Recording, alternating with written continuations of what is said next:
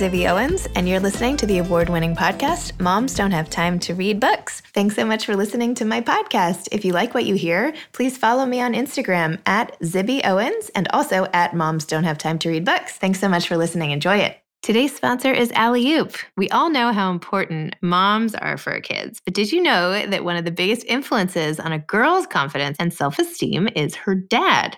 So if her dad says she's smart or fearless at sports or she can do anything she puts her mind to, she believes him, maybe more than her mom. I don't know. The praise and confidence a girl gets from her dad stays with her for life. There's a startup out of LA that is focused on just that. Started by a mom, it's called Alley Oop, and it provides a collection of fun challenges and activities that are specifically designed for a dad and daughter to do together as a team. There are no materials required, and you can access all the challenges virtually through the Alley Oop app, which you can download from the App Store. Just search for Alley Oop, ALLEY-OOP.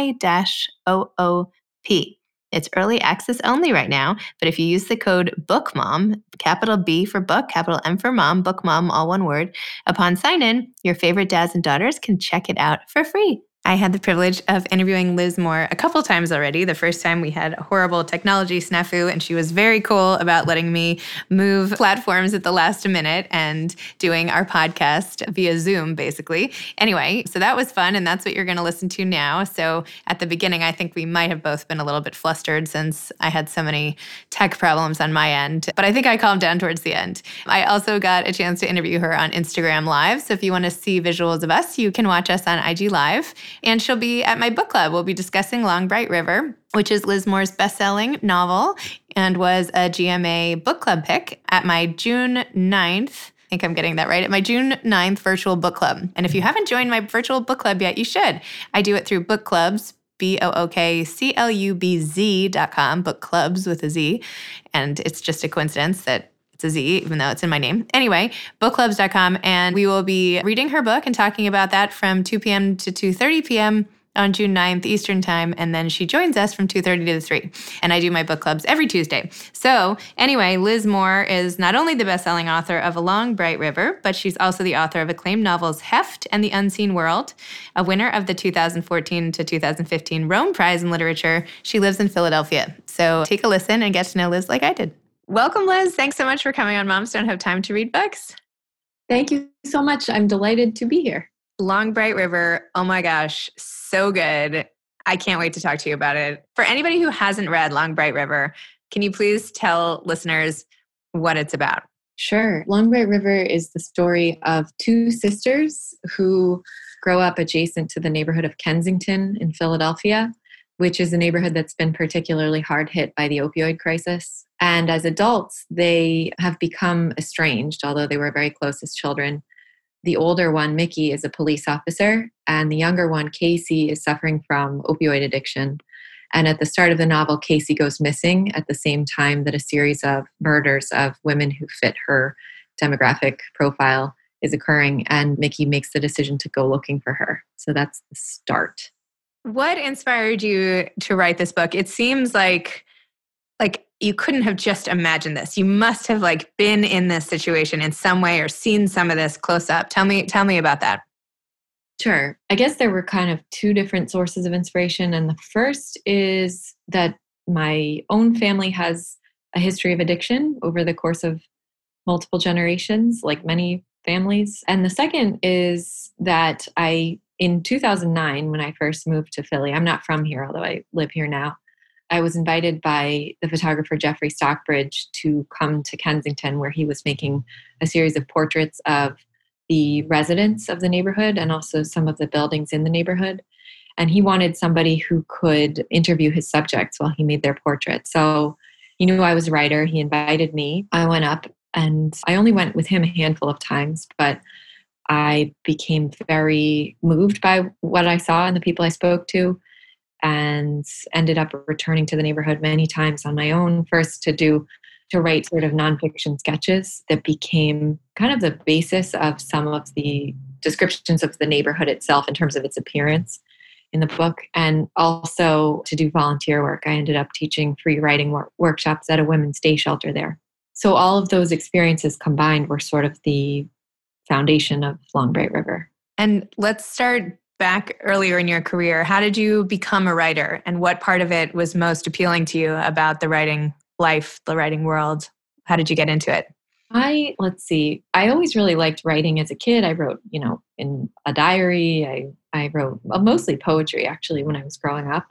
But in college, I was actually more interested in music. I played guitar and I wrote songs and I formed a band. I went to college in New York. And on the weekends, I was working at a guitar store in the Village, sort of as my part-time job. And there I met a lot of different people who were also involved in music in various ways. So the first things that I wrote were actually related to music. I wrote a series of interconnected short stories about the music industry that formed my first novel, which was called The Words of Every Song.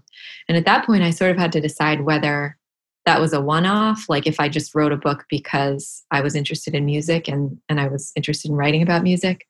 But what I found was that I was becoming more and more interested in the writing as opposed to the music. And so my music career really tapered off at that point, and I became much more serious about writing and subsequently published a novel called Heft and a novel called The Unseen World. And now Long Bright River is my fourth book. None of my books have really had much to do with each other. I tend to write about a variety of different subjects. Probably the one thing that links them is that they're very character heavy, character driven, whether I'm writing sort of a crime drama like Long Bright River is, or something that's more concerned with family and ancestry like Heft or The Unseen World. It had a little dose of like speculative fiction or science fiction in it, although it too was more concerned about its family, the family at the center of it. So what was it like after writing all these books to have this book be a GMA Book Club pick and just blow up? What was that like for you? It was moving in a weird way. My career has certainly been a slow build. I can't tell, probably only a very few people ever read The Words of Every Song when it came out. And more people read Heft, but certainly not as many as have read Long Bright River and responded to it. And so it feels like with every book, I've gotten a slightly bigger and bigger readership. And now what's cool is people are, I think, going back to read my backlist a bit. If Long Bright River is the first book they've read by me, which is great and meaningful. I mean, those are books that I spent years working on. I'm a kind of a slow writer. I tend to publish once every 4 or 5 years. So it's nice, I put a lot of time into each book, and it's nice to know that they're kind of being read again or for the first time.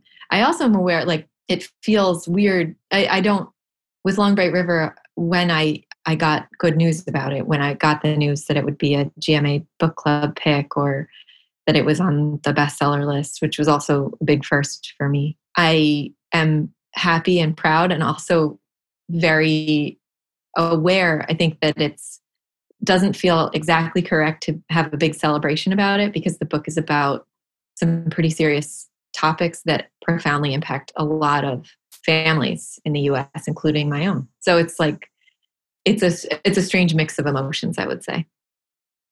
And let's talk, if you don't mind, if we could talk more about your own family's history with addiction. How has that affected you? When were you first aware of it? And how close did it get? How has it played into your life, if you don't mind my asking?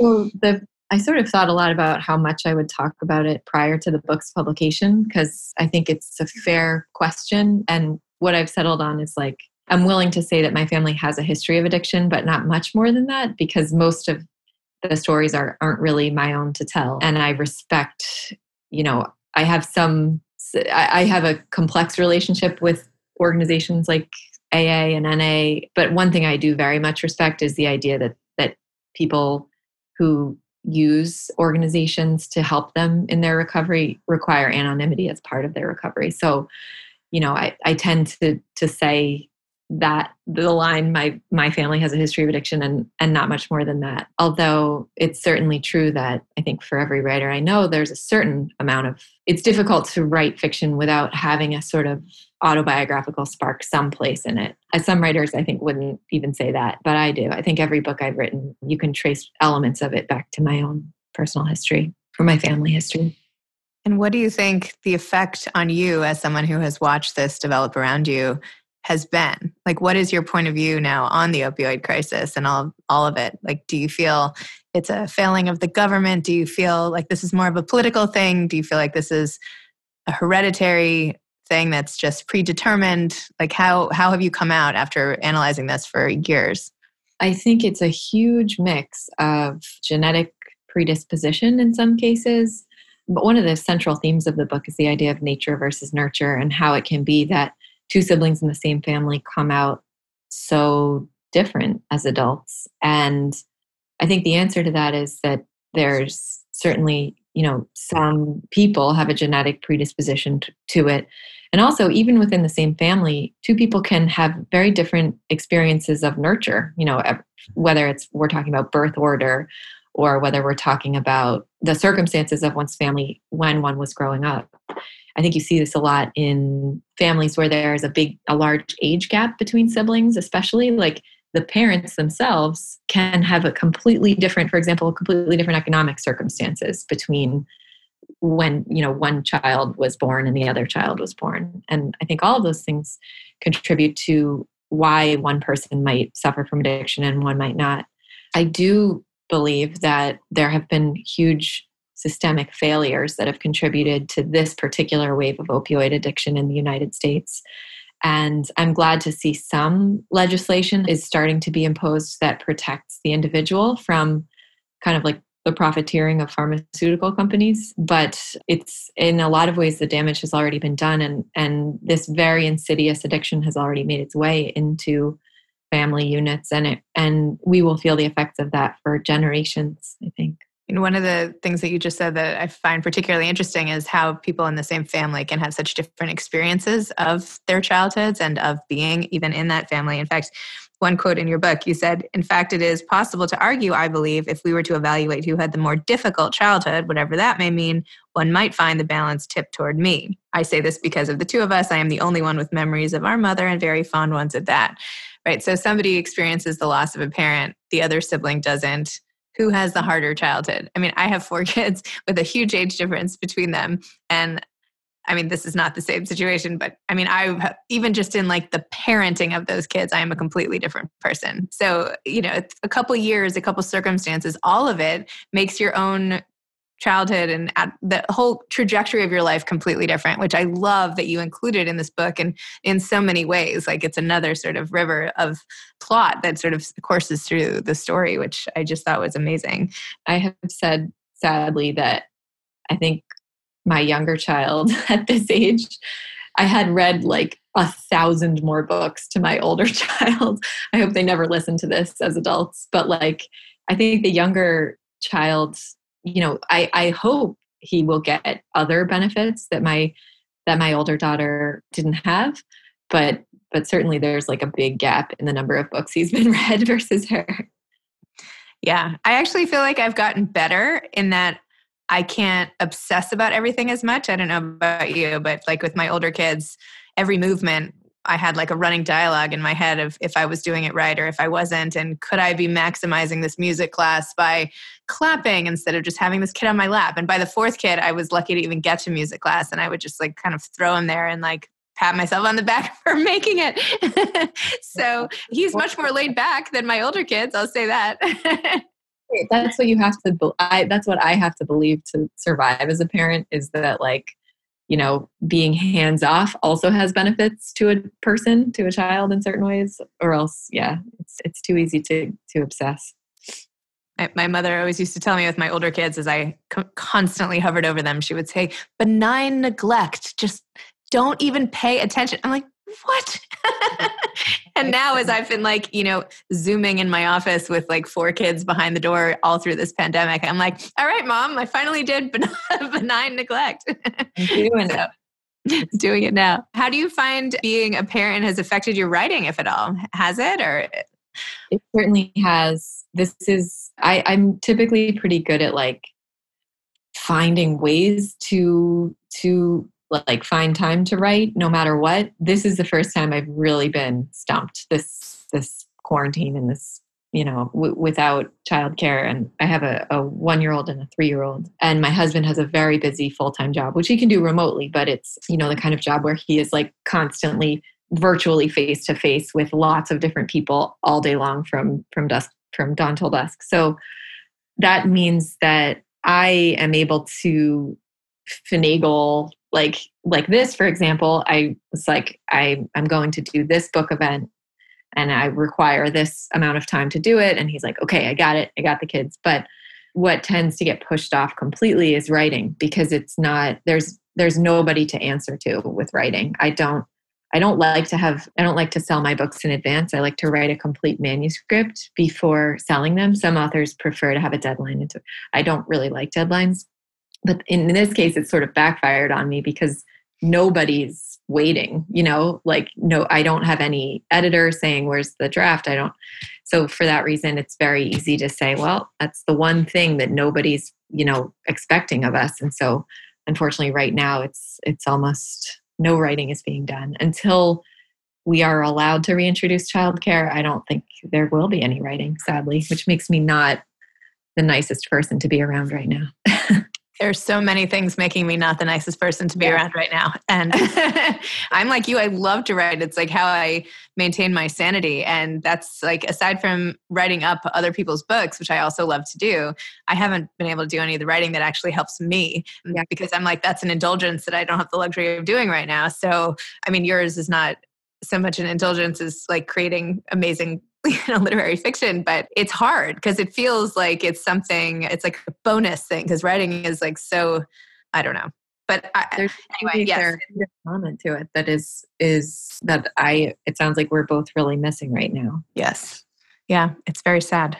But, I have interviewed other authors during this time who say that they aren't writing, but they're collecting so much information that will eventually be used in books. So there are different parts of the writing process, and this is like the input influx moment. So not to think of it as wasted time, but almost like research or, things that they will be able to use in different ways later. They're just not actually focusing on the words getting on the page right now. So I don't know. I felt like that was somehow reassuring. I don't know if that feels reassuring to you, but I hope it's just getting like compressed, and then it will just like spring out of me fully formed at some point. That's a nice thought. I don't know if it's true, but I'm going to hang on to it. Sometimes even just the thought of it makes the moment feel better. Exactly. When you mentioned that you are a slow writer, is it that you take time to do a ton of research? Is it that you take time to outline or is it that each sentence is a slow like deliberation and crafting of the words? What part of it takes you the longest? Or is it all of it? I think it's mostly that I never work from an outline. And so I don't really know what the story will be until I'm writing it. And often that results in feeling like I have sent the characters off in the wrong direction, like many, many, many times. And bringing them back to the initial, the only thing I really know is the initial premise of the book, like who the characters are, where they are in time and place, and what their first problem is. So with Long Bright River, I knew that there were two sisters. I knew what they did for work or what their circumstances were. And I knew that Casey would disappear. But I didn't know anything else. I didn't know if Casey would be alive or dead. I didn't know if what would happen with Mickey's job. I didn't know who the culprit was. I didn't know anything else. And therefore, it's just kind of a lot of like stumbling through until you figure it out. And every time there's a twist or some revelation that comes, it's also a surprise to me. And therefore, usually I have to like go back and substantially rewrite everything I've written so far to accommodate that change. So that's why it takes me a long time. Maybe you should start like a choose your own adventure type addendum to your books. All the paths they went on, and like, should they go this way or should they not? Why waste all the pages? I actually live in fear of anyone ever discovering my drafts or like all the documents leading up to the final document, because they look like mad ravings. It's like just in all caps. And then make sure not to forget to do this, and like in red, Microsoft Word font, just reminders to myself. Yeah, it works. All right. Well, we won't break into your computer and dig up your drafts. Do you have any advice to aspiring authors? I guess I hate the word discipline, but it's like, it took me a long time to learn it. I guess instead of discipline, I'll just say, like, make appointments with yourself and honor them, and don't let yourself be distracted by technology during those times. The best advice I've ever heard is, like, you know, there's not really such a thing as writer's block. It's if you show up to a blank screen, whether it's computer or paper, for a designated amount of time every day or however many days a week you want, you will produce something. If you don't allow yourself to go online or go on social media or text or do anything, you will produce something. And if you do that enough times, you will accumulate words. And that's a very important first step, is just learning how to produce words on a schedule and in an organized way.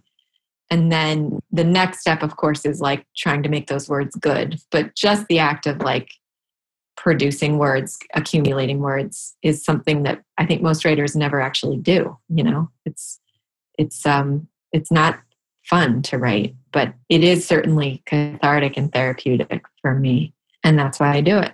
Awesome. Well, it's also therapeutic to read it. So thank you for writing it. And thank you so much for coming on Moms Don't Have Time to Read Books and IGTV, and we will make that happen. And thanks for your patience with the technology. And by the way, with a 1 and a 3-year-old, I mean, it's amazing you get anything done ever, because those are really hard years. So hang in there, and the words will come later. It gets easier. I appreciate your voice from my teacher. Okay. Thank you. Thanks for having me. Yeah, call me when they're 13 and I'll give you some tips. All right. Take care. Set of issues I'm sure. But thanks, Zibby. Bye. Bye-bye. Thanks. Thanks again for listening to my podcast, Moms Don't Have Time to Read Books. If you liked this episode, please follow me on Instagram @ZibbyOwens and @MomsDon'tHaveTimeToReadBooks, and sign up for my mailing list at zibbyowens.com so you can always hear about the latest things I'm up to. Thanks a lot. Thanks to today's sponsor, Alley Oop, ALLEY-OOP. Check it out at the App Store and start bonding with dads and daughters right away for free with code BOOKMOM, BOOK BMOM. If that makes sense. Book Mom. Thanks for checking it out. Thanks so much to Steve and Ryan at Texture Sound for the sound editing. And thank you to Morning Moon Productions for providing this fantastic intro and outro music. Thanks for listening. You could always email me at zibby@zibbyowens.com.